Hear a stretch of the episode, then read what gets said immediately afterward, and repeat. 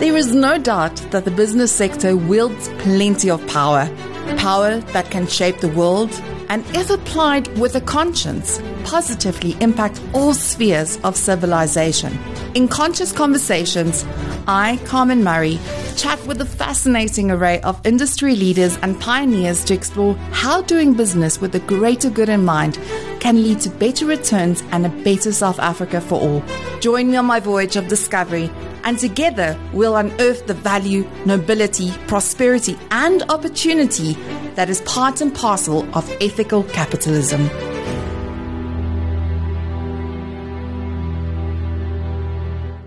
Hey, hey, hey! Welcome, Conscious Tribe. I'm super excited about today. So, I'm welcoming all the listeners back and I'm fascinated that I can have a conversation um, with John Sanei today. Um, I don't even think he needs any introduction. He's a futurist, he's into neuroscience, and he really introduced this whole idea of um, foresight intelligence, which we have soon um, recognized is a very complex thing to do, is to predict the future. And the conversation that we want to have today is talking about liberated futures as such, and how can we design a world of hope.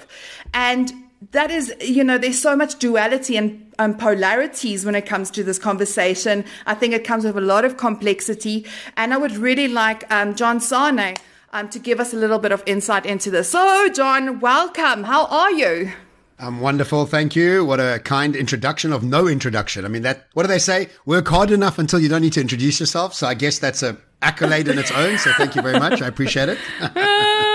yeah, no, you know, there's hard work that goes into that. So, the first question I would like to um, pose to you is you've been writing books for years. And, mm. um, you know, you've made an announcement recently that mm. um, you won't be writing a book, but doing a hmm. documentary. Mm. Are you still doing a documentary? Where are you going with it? Sure.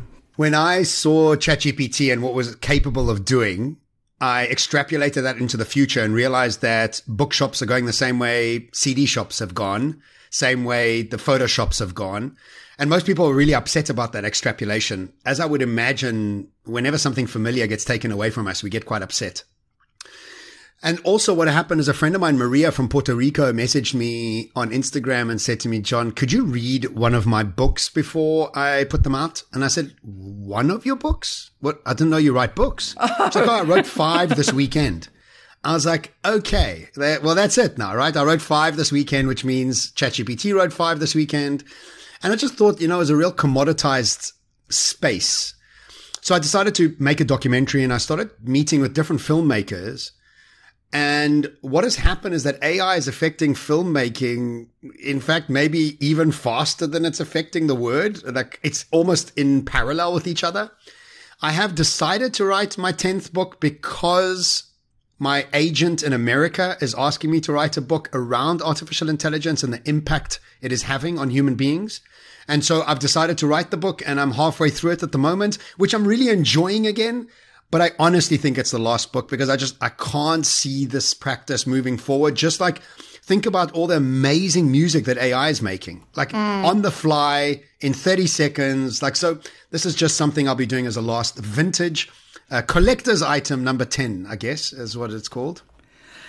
I love that. Um, you know, one of the things that fascinates me is I also um, heard the whole theory around books that having a book in your hand is going to become like old things in a new way, new things in an old way. And it's going to be the same like it was during the Age of Enlightenment, um, you know, when you used to go to the printing press, where it's going to be a luxury to get a, a book that's authentically written, um, but also a book that's, you know, in a binded and in paper or silk paper, etc., rather than a digital ebook What's your view on that? I think it will be just like those very, very expensive Japanese mangoes that you can buy. You, have seen them? They're yeah, like a yeah. few thousand rand a mango.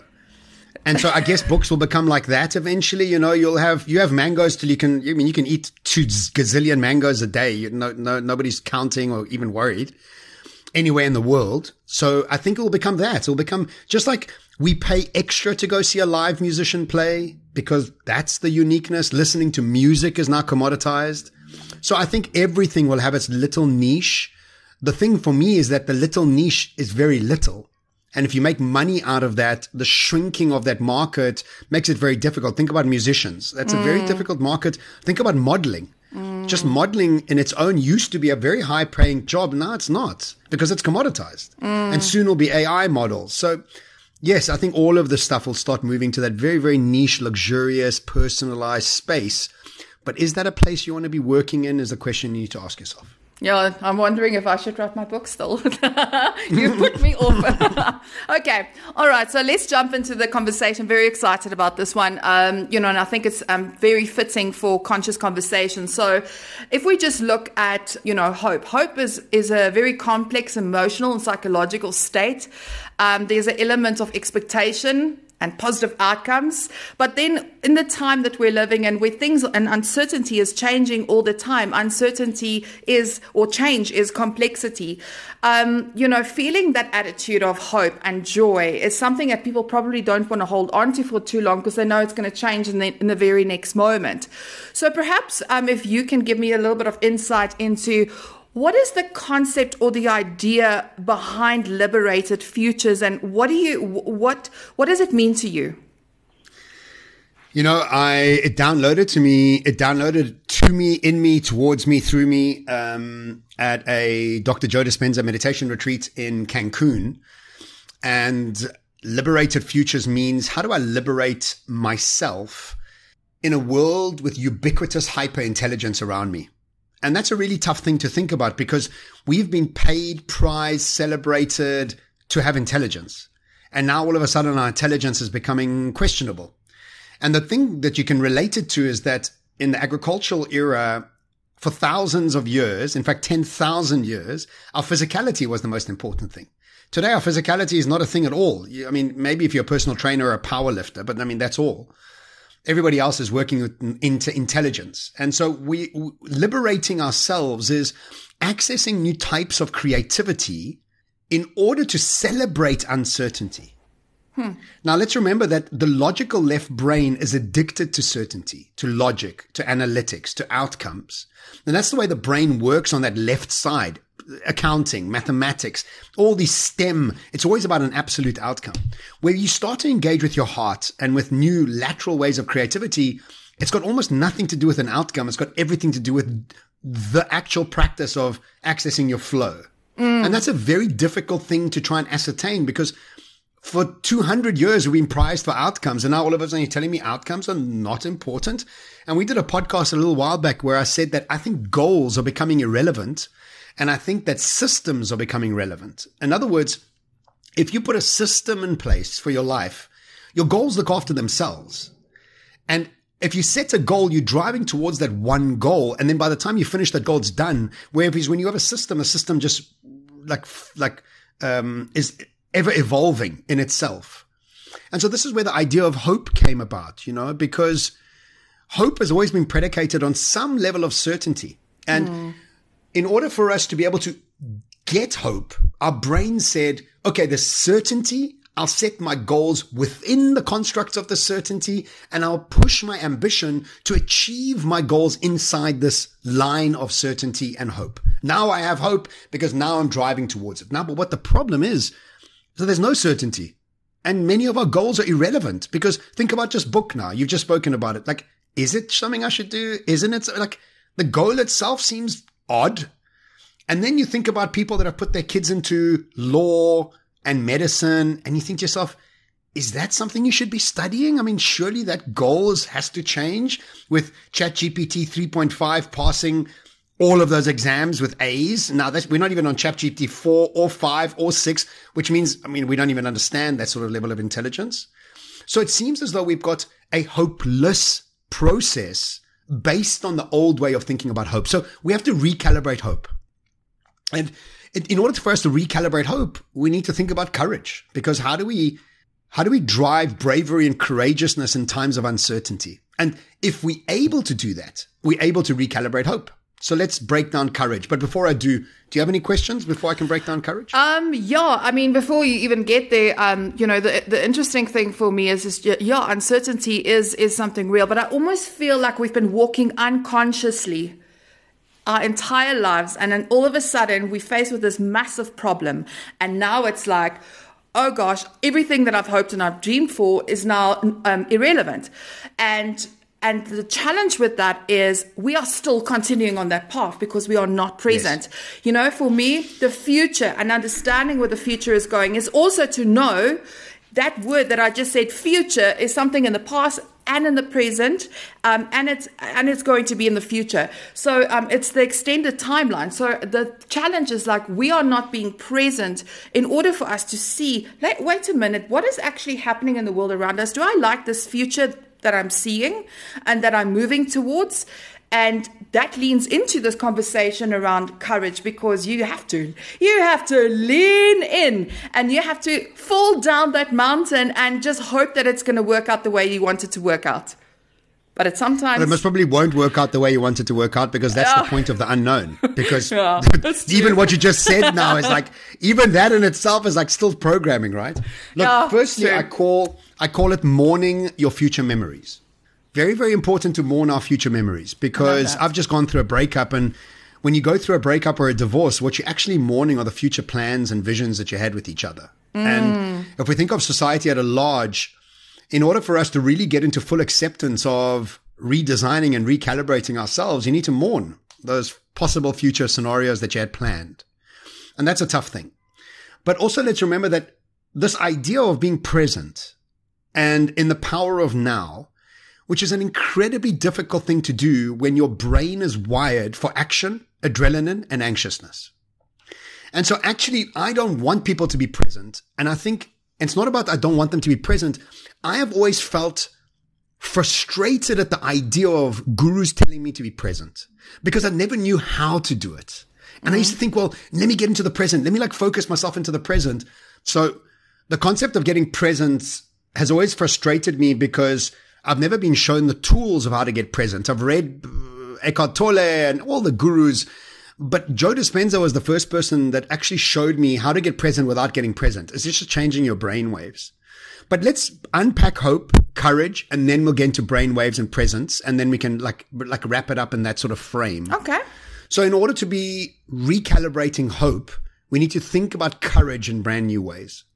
And let's break down the word courage firstly to unpack it and understand it and then understand what next is.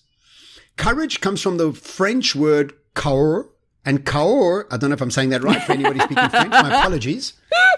Cour, cour. Anyway, Ooh. it means, yeah, yeah, yeah. It means, I can say croissant and I can say Renault. I just don't know how to say cour. So I'll figure that out. Um, but cour means heart. And if you think about the word courage, it's the rage of the heart. And this is really important for us to understand because courage doesn't come from logically understanding an outcome. Courage comes from the rage of the heart to step into the unknown. So truly, courage is actually something that we've always been requiring to move into the unknown, but we've used our logical brain to mask it. And in order for us to be truly raging from the heart, we need to understand courage in five different ways. The first one is, are we intellectually courageous? In other words, are we willing to have new thoughts that are uncomfortable? And the truth is, we're not. Mm. Because neuroscience is proving to us that we're, by the time we're 35 years old, we have between 60 and 70,000 thoughts a day, of which 90% are the same thoughts as yesterday. Meaning that our brains are familiarity machines, not adaptability machines. And so in order for us to be in the present moment, we must be okay with new thoughts coming into us all the time, but we're not mm. because we're scared, we're afraid, and we're stuck to familiarity. So that's the first thing. Two, emotionally courageous. Are we willing to sit with uncomfortable emotions? And the truth is, most people are not. We avoid sadness, anger, all these other, we just avoid them. We drug them away, drink them away, run them. We do whatever we can not to sit with them. But it was CJ Lewis who said it best. He said, I sat with my anger long enough until she told me her name was grief. Mm. And it shows us that when you're not processing these emotions, they show up in road rage. They show up in triggers. They show up in ridiculous places. And I imagine that every single war ever started in the history of humanity is based on a lack of emotional courage with a lack of unprocessed emotions from that leader, mostly Yeah. a man. Also, I think that cognitive dissonance also has something to do with that because if you don't feel your emotions and you actually don't know what you're experiencing, how can you make sense of it? You know, um, I was talking um, I, the previous interview about emotional in- intelligence um, and you know the emotional brain. And it's very interesting to me that so many people don't understand their emotional sovereignty. I'm going to give an example. One of my friends, her son was bullied it really upset her and she went to go and speak to the parents and when they had a conversation with the child that didn't know what feelings he was feeling and what his emotions were so he didn't know how to label them so i am angry what is angry what is frustrated i don't think that we as human beings actually understand the labeling of particular emotions and that, that leans into what you are talking about right mm. Yeah, that's so smart. Yeah, we don't. I mean, we've never been taught though, right? School never taught us that. It wasn't really part of what we had to learn. And I do think that the, the currency of the future is an emotional currency, not an intelligence currency. And think about it in agricultural times, it was a physical currency. It wasn't an intelligence currency. So we've had to change how we add value to the world. And rage of the heart is really the next way we're going to be adding value to the world because it's an emotional state that we need to be thinking about. So we have emotional courage, uh, courage that we're not doing. Intellectual courage we're not doing. Then we have spiritual courage, with which is are you living life based on purpose and meaning? And if you th- look at the Google search um, percentages, what is the purpose of life has gone up nine thousand percent since 2020. 9,000%. And it shows that people are in a desperation to figure out what their purpose is. What is the purpose of life? And the truth is education asks you to fit in, not fit out. It was never asked you to find your purpose, was following following a system. So we're also finding a space where people are trying to come and figure out and say, is my purpose being the HR director of a company? Surely it's not. I mean, surely there must be something else that I should be doing with my life, really. So hmm. that is also the, the, the third type of courage that most people are not linked into yet. The fourth type of courage is moral courage. And what most people will say is, of course, we're moralistic, but EY just got caught cheating on their ethics exams and got fined 100 million euros. And are EY bad people? No, they're just in survival mode. They're not about the process. They're about an outcome, which is what the economies of scale and industrial revolution taught us. It's about the outcome. It's not about the process, about the outcome. And then fifth is physical courage. And what we've done as a society is we've masked self abuse as excellence. And let me explain is when you get a Tony Robbins standing up there going, yes, you can, you must push through. Yes, you will break through that ceiling. Wake up at 4 a.m. and do 100,000 sit ups. And all of us are like, yes, that's what success looks like. And then what happens to us, which is the real problem, is that when we finish the day, we don't think we've done enough. And this is self abuse because you've never done enough, ever. And that's the point of that system was you're not good enough. You got to do more to be good. And it shows us that if you are present and if you are emotionally intelligent, you don't need to push yourself through anything. You're already amazing. You just have to be in that state of flow that we don't really quite understand yet. Mm. So if we go back down to emotional intelligence, which is what you spoke about just now, I think the best way to describe emotional intelligence is how quickly can you recover from a trigger? Mm. Well, you first have to know what your The triggers long- are, right? No, but you know, you know when you're in a trigger because you're sulking, you're upset, you're stuck to the past, you're feeling sorry for yourself, you're jealous, you're insecure. Those are all triggers. but And you have so to understand what, the trigger was before what- that bef- feeling. bef- yeah, but before you even get there, are you triggered? Yes. How does it quickly come out of a trigger, which means Yeah. you've now understood it and processed it? The longer you stay in a trigger, the lower your emotional intelligence, which means you're not present in any way, which means that in order to be present, in order to rage from the heart, you need to be emotionally intelligent, which is the heart process to recalibrate hope in a state of uncer- in a state of uncertainty. I think courage is such a difficult thing to achieve in life. Um, you know, as you said, the moral values. I absolutely love that. I mean, you know, when I start doing value audits of what I want to do and what I don't want to do. I mean, when I was watching um, Painkillers, I was in tears because mm. in that I saw the industry that I'm working in, marketing and communications, and I was like going. Mm. There is something fundamentally wrong in selling things, especially if you know it's bad for people and actually not saying anything and not actually working with those clients, you know? Mm. And I, I mourned. I mourned for what I do. And it, it, it, it really has put me in a place where I had to check out for a week and just go and say, okay, right, how do I do a value audit and what can I do in the position that I'm in to make an hmm. impact? in this current state? And what am i going to say yes to and what am i going to say no to? And then you know hmm. day by day and that's where i'm finding myself in a better state is saying okay right today is today. I can only control what's happening today I don't know what hmm. tomorrow is going to be like. And I feel that that kind of keeps me a little bit more aligned. And also, I don't go, because right now the world is throwing fear at us. And it's just fear, fear, fear, fear, fear, fear, fear. But also, I don't say we shouldn't look into the dark. We should definitely look, but don't stare. You know, you got to see what's happening. Yeah, I like that. You, you Yeah, know, you, yeah. you got to see what's happening out in mm. the world, but don't let it become you and don't let it become part of your fears because fear and courage dance together.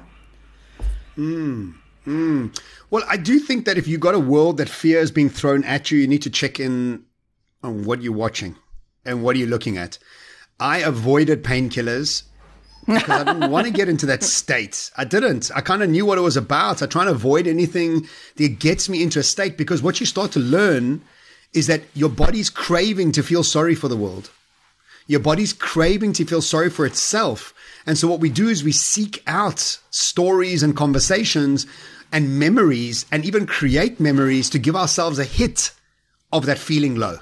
Mm. And so I try and manage my emotional intelligence, my, my emotional resonance as a priority and not put myself in any situation. And sometimes, you know, I'll come up with a memory that's a made up memory. And the reason I'm coming up with that made up memory is just to confirm again that I'm not good enough. Mm. I'm not. So, yeah, just be careful of accessing anything that's making you feel a little bit lower than amazing and awesome. Yeah. Look, I mean, from from my from my perspective, I also feel like there's a you know when you work with clients or with big corporates, you know, you have to keep your finger on the pulse. You got to know what's happening in the world because that's who you serve, and you also serve the consumers in the end of the day.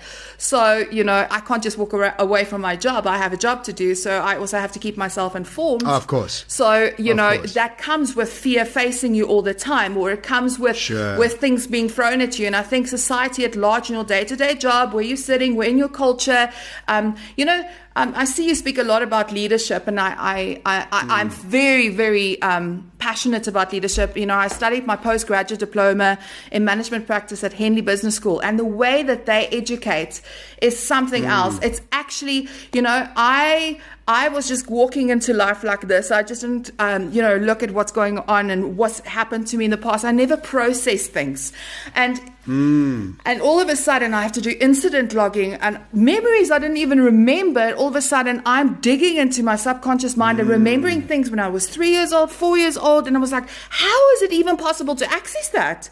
And through through this processes that they taught us, you know, you start learning what the difference is between a transactional leader and a transformational leader. Transformational. And That's right. and and and you know how to show up in the world. And I think um, when it comes to to these things, is we need more leaders also that doesn't do the, um, you know, that's not autocratic. One third of people that's um, currently there was a report one third of people in south africa alone are facing corporate bullying. And it's because of this t- transactional mindset right? But the way that we see money is going to be very different in 10 years from now. And we got to get comfortable with that. And we need i mean BRICS alone is going to show us a thing or two. But after that you know um, with structural unemployment, what's going to happen then? You know, when ma- masses are losing their jobs, you know, the universal income is going to become a real thing. Um, and and there's all of these things that we see, but there's also I don't know. Um, I'm I always believe in the yin and the yang. There's a dark side and there's a light side. Some technologies are there to serve, and other technologies are there to take away. And and if I for I don't know, I'm just not. I'm. This is free speech, but you, there's about a hundred patent um, um, uh, weather modification technologies that's patented.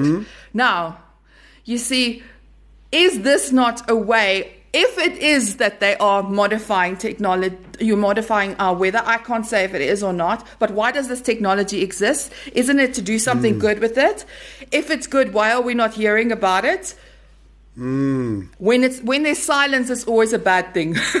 um, so, I don't know. For me, not always. I mean, obviously, when you do your internal work and you, you sit in silence, it's a very different thing. But I mean, especially when there's these kind of movements happening. So we are creating a world of fear because we want people to stay stay in line. We want people to to walk the walk that we want them to walk because we fear. If you look at um, some of the world leaders, if you look and you research and you look into their childhood. Um, it is this fear of not being able to be in control, and this is the people that control the world. Some of them are world rulers, and we fear them. So it goes back to this whole emotional um, intelligence thing and understanding your inner child, who you are, and you have to show up as some sort of transformational leader. But it can't come with fear. You have to be so careful. Yeah, look, I mean, I think the for the millennia we've been driven by fear, and uh, we've had to tap out of that. Um, I suppose that sort of energy stream to be able to engage with a new version of what humans are, really, more than anything else. So, yeah, I think that's our job to change brainwaves, I to move it. from a beta to an alpha, to come into a state of uh, brain heart coherence, allow that in itself to access new types of creativity and to bring about new solutions. You know, as Einstein said, you can't solve a problem from the same awareness that created it. So, how do we change our awareness and how do we get into a state of flow rather than a state of worry? And that becomes our only job. Yeah, it's a very interesting point there because I do. I, I mean, I, I mean, as a futurist, I'm sure that you can also, um, you know, agree with this. I believe that we are creators. Right now, our bodies have created like millions of blood cells. Um, you Right. know, our neuron network is exploding with galaxies of thoughts and ideas as we are sitting here speaking. So we are constantly creating, and by being creators, creativity to me just seems to be the answer to how we can reinvent our futures and how we can reach that liberated future. Absolutely. I agree. Well said. Yeah, I'm trying. I'm trying. okay, so tell me um, a little bit about the practical ap- um, applications. You know, if you talk about you know reach, reaching different wave states, you know what would what would sorry for my dog. Um, he's making some sound noises here. Okay, so how do we reach these? Um, mind states like the wave states that you're referring to because i think that would be very helpful to the audience So there's um, there's the concept of psychology that we've been relying on for the last few hundred years to bring about some sort of mental wellness and philosophy that has helped us just find more calmness. But I do think that psychology and philosophy can only take us so far. And what we have to actually start to do is think about the neuroscience that holds the philosophy and software. And the neuroscience itself is really the, the capacity at which you can deal with the amount of change that's happening. So think about an iPhone 1 and the capacity it has to hold software. If you had to try and download iOS 16 or 17 into an iPhone 1, it wouldn't work. Yeah. Because it just doesn't have the capacity to hold it. So we have to move from software, which is psychology and philosophy, to hardware, which is neuroscience, because we, we want to change the dynamics of the container that holds that information. And in order to do that, you, for me, the fastest way that we can do that is through the use of psychedelics and meditation. And what psychedelics and meditation do to our brains is quite literally make it more adaptable.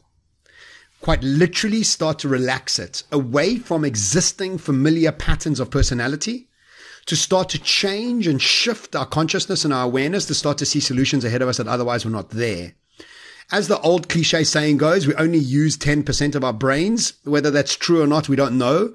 But I do think that we are using an, a very, very small percentage of our potential as human beings. And we have much more to access. And the only way for us to access it is through the practice of malleability of the brain. And so for me, the research has taken me to trauma healing.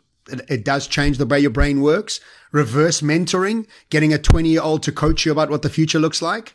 Spending 20 minutes a day in the morning and I mean 20 minutes a day in the future, listening to a podcast, a YouTuber talk about the future as often as possible so that your brain starts to look for new language and new anchor points into the future. And then meditation, because what meditation does, it's like brain gym. Now think about it. If you never take your body for exercise, what happens to your body? It becomes stiff and starts to wither away, has no muscles and that sort of thing. When meditating, it's brain gym. You're actually creating this malleability of the brain that otherwise was not there. And then fourthly is psychedelics. And the word psychedelics comes from the Greek mind manifesting, which is exactly that. It's you manifesting your mind in brand new ways. And what you start to realize when you do these practices is that without even realizing we've been addicted to adrenaline, anxiousness, frustration, low self-esteem. We become addicted to these things because in the industrial revolution, the whole point of it was outcome-based studying, outcome-based organizations, outcome-based religion. Even religion was an outcome-based practice. And so we've been duped into this idea that everything has to be based on an outcome, not the process. Now, what happens when you start to change your brain waves? You naturally come into the present moment because that's what an alpha brainwave does to us. It naturally calms us, naturally brings us into the present moment. And we don't actually have to try to be in the present moment, which is what we're trying to do with a high beta brainwave, which is very, very difficult. And so really the operating system of presence is neuroscience and moving from high beta to alpha. I love that. I actually, with my other podcast, The In with the Outsiders, um, I had an interview around, around this whole psychedelic journeys and, and, you know, speaking to a Reiki master and a medicine woman because you, to hold the space when somebody goes on that journey. Um, and it was fascinating to hear. I myself haven't done a psychedelic journey, but I use lion's mane. Um, but I do find it fascinating when I hear all the stories, and even with ethnography. So we literally are like the giraffes, and we go and we look on what's happening online to see how um, people interpret you know psychedelic journeys and it's fascinating but um, apart from that is I, I, feel that it's very um, some people use it for their acquisitions, or so, somebody's going to do a great um, year plan. They actually go on a psychedelic journey for for two or three days. They go on a retreat. They come back and they have all of the ideas because they could set themselves in their present moment. Then you go other psychedelic journeys where people are having the most traumatic experiences. What do you think um, is that all about, or are we talking about the same type of psychedelic experience?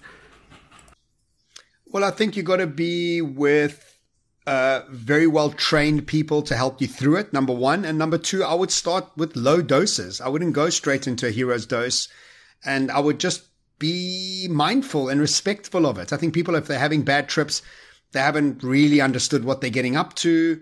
Um, and also when they realize what is a bad trip, sometimes bad trip is just you not being in control. So your understanding of a bad trip might actually not be a bad trip. It's just that you stop being you. And that's not a bad thing. That's the whole point. So I always suggest go slowly, go easy, start with microdosing, find some professionals, don't rush it. And the same with meditation. I would suggest you start twice a day, 10 minutes in the morning, 10 minutes in the evening. Go slowly and build up. You know, I'm on this morning I did 90 minutes. So just it's a build up. It's a it's a it's a fitness process, not something to be just done haphazardly. Yeah, I love that. I mean, I, I, I think I've also reached now to 19 to two hours, and I couldn't I couldn't understand the concept of doing it even for five minutes because I've got ADHD. Listen, when mm. that mind goes, it runs like ants in my head all the time, completely mm. fixated. But it, you can get there if you if, if it's a mindful practice. Um, what I want to to just also understand, um, you know in terms of, of these various um, states, I also just want to pick your brain in terms of your senses and your, you know, um, when you're in environment, you know, you when you collect data, your systems one and systems two thinking. So your systems two thinking is when you have to make decisions and you take a long time to do that. You're familiar with it, and system one is where you take over 40 million bits of information in per second. How, what is your, your view on the environments that you have to set, especially for people working in, in corporates where the environments are not, you know, the conduit for that, but we are human beings that collect data all the time. And what do we what do we do in our environment to stimulate senses? Well, I mean, I've never really thought of that, but what I can what I can just relate it to is when I tell people I travel a lot, most people go, "Oh my god, that's terrible! I don't know how you do it."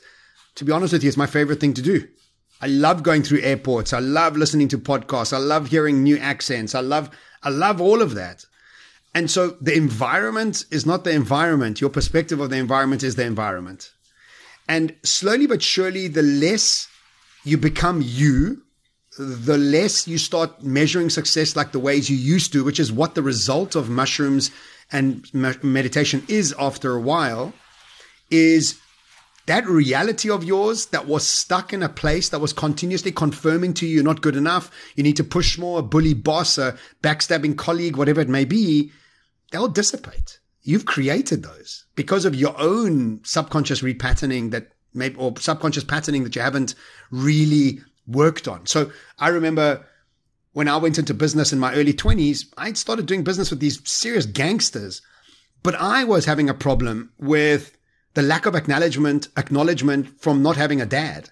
And when my acknowledgement of myself happened without it coming from my, from an absent father, these gangsters disappeared. They were only there because of my desperation for acknowledgement from an alpha male. And so you realize that your environment is your creation. As Dr. Joe Dispenza says, is your personality creates your personal reality. And your personality is made up of how you think, act, and feel. And if you don't change how you think, act, and feel, your personal reality will never change. And so that as you start to change the way you think, which is through meditation and psychedelics, your environment will naturally change. And whether you're still in the environment, the boss will leave, the colleague will leave, the job will move, or you might tune into absolutely something brand new.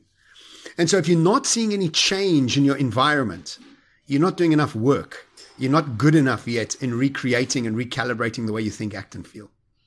Yeah, that's interesting. Um, so I studied to become a, a numerologist as well. Um, so I'm very into understanding um, numbers and so forth with life cycles.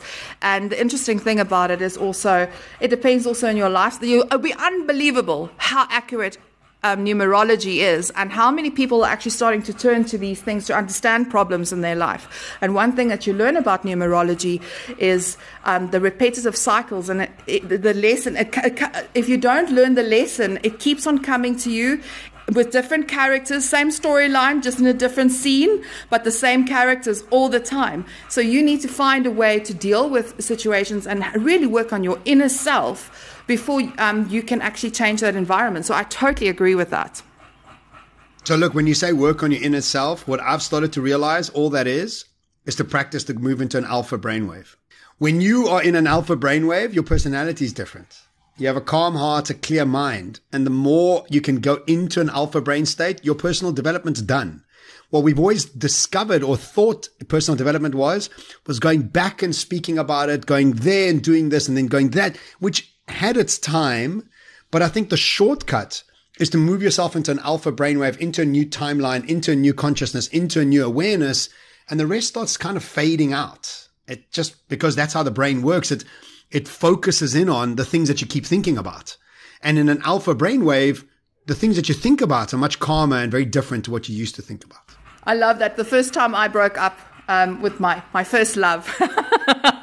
the only way I could get through it was actually imagining the future of what it's going to look, my revenge thoughts of how I'm going to be in the future life, happy and have that person in my life. I'm not trying to say that revenge is a good thing, but in that moment, it was the only way how I could deal with my emotions was envisioning a future. So I do, I do believe that it's, it's, it's important. But I mean, also with that being said, um, you know, I've gone through quite a lot in the past four years, and it has also been very essential for me to go back to those problems and understand what went wrong because I want to learn the lesson and I want to make sure that doesn't happen again and to identify when that works. So, you know, working on yourself requires some work, um, but you have to be have courage to go down that road because it's not easy. No, of course it's not easy. It's, it's not easy stopping being yourself. It's flipping hard. It's taken decades to be you. And now what we're saying is the person that's got you here is not going to get you theirs, which means you have to find a different version of yourself. You know, that's why my last book was called Who Do We Become? Because the question is, is who are you becoming in this process of transformation? And it's a tough, tough flippant thing, man. It's tough for me. It's tough for everybody, you know. So, but that's the transition that we're in. That's the transformation that we're in. And let's remember that transformation always has three stages. It has the sad, the strange, and the adventure. And where we are right now is between sad and strange because we're not, we've left the shore of familiarity. We've left the old world, but we haven't quite arrived where we need to arrive. We haven't quite evolved to who we need to become. We're still sending our kids to get educated for 1986 at school. We know it's not right, but we don't know what else to do. So there seems to be a lot of flux in the air. And I think we're in it for the next few years.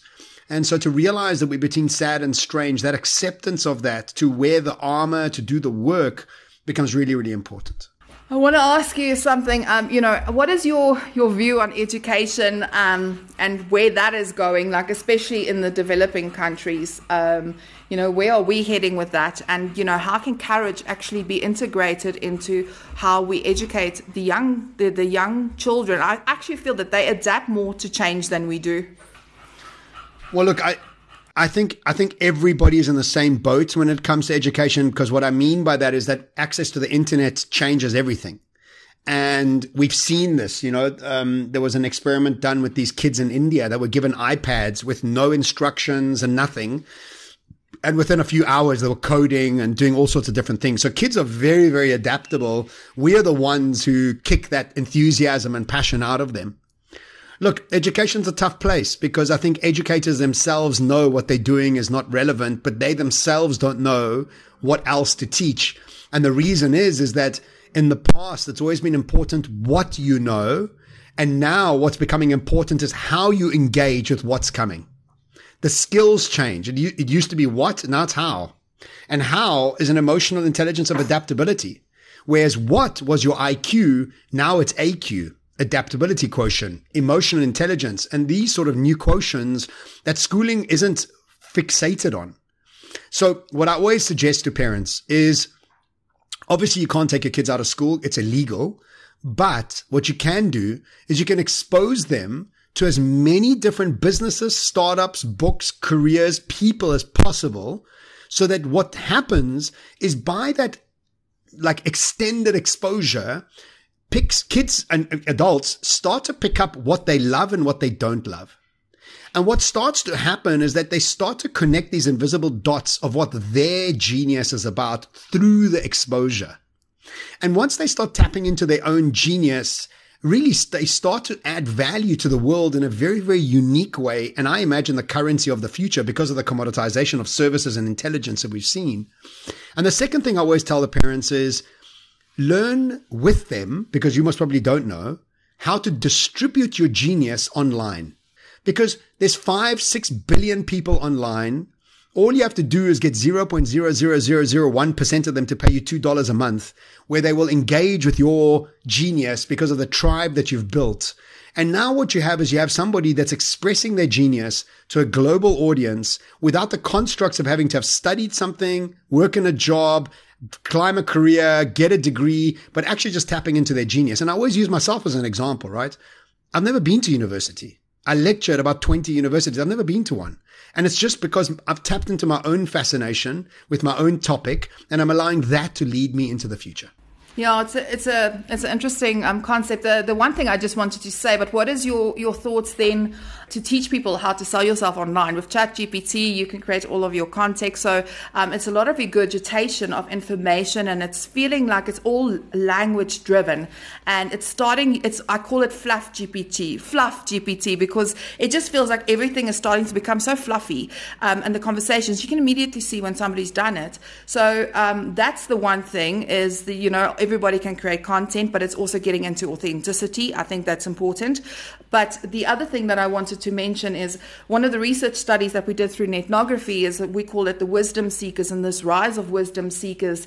Um, but also, if you look with it in parallel with anxiety, specifically social anxiety, and people that are going for, to psychologists and so forth, there's a big digital detox um, trend, also an undercurrent movement, which means, um, and also because I work in social media, I can see um, from four years ago, three years ago, two years ago, six months ago, the engagement and how people are online, they just doom scroll. They're not really participating. And a lot of people that, um, you know, ad blocking has increased to about 50%.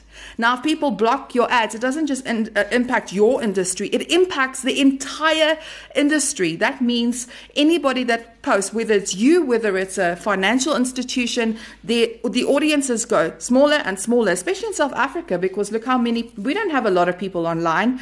Um, we've only got about 65%, 70% online, half of them ad blocks, and some of them don't have access to the internet. You know, all those conversations, it becomes a very, um, tough thing and this is where i think that especially in our country is that we also need to teach people how to solve critical problems like that complex issues you know systemic issues. Yeah absolutely. Spot on. All right well closing thoughts. Mr john tell me what in your view if I had to step away here and just leave you with the audience, what would you say to them in order for them to create a liberated future starting today? What is the first action points and um, where can they find you and how can they reach out to you and when can we see this new book? The most important thing that anybody can practice at this time is Einstein's quote, who says, You cannot solve a problem from the same awareness that created it.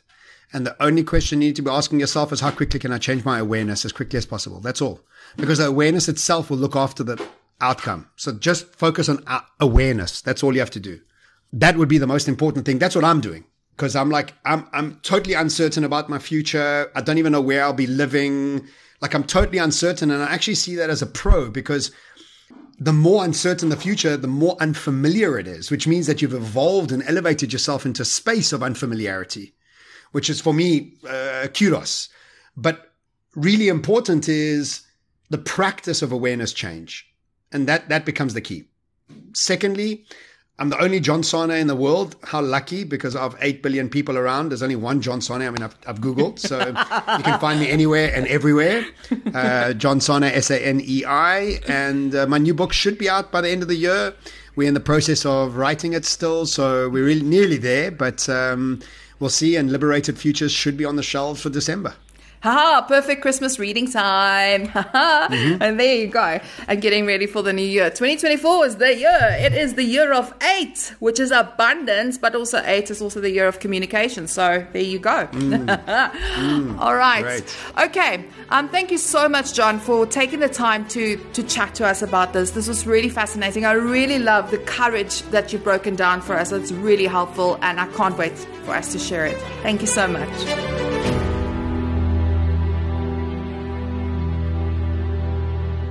You've been listening to another production from Solid Gold Podcasts.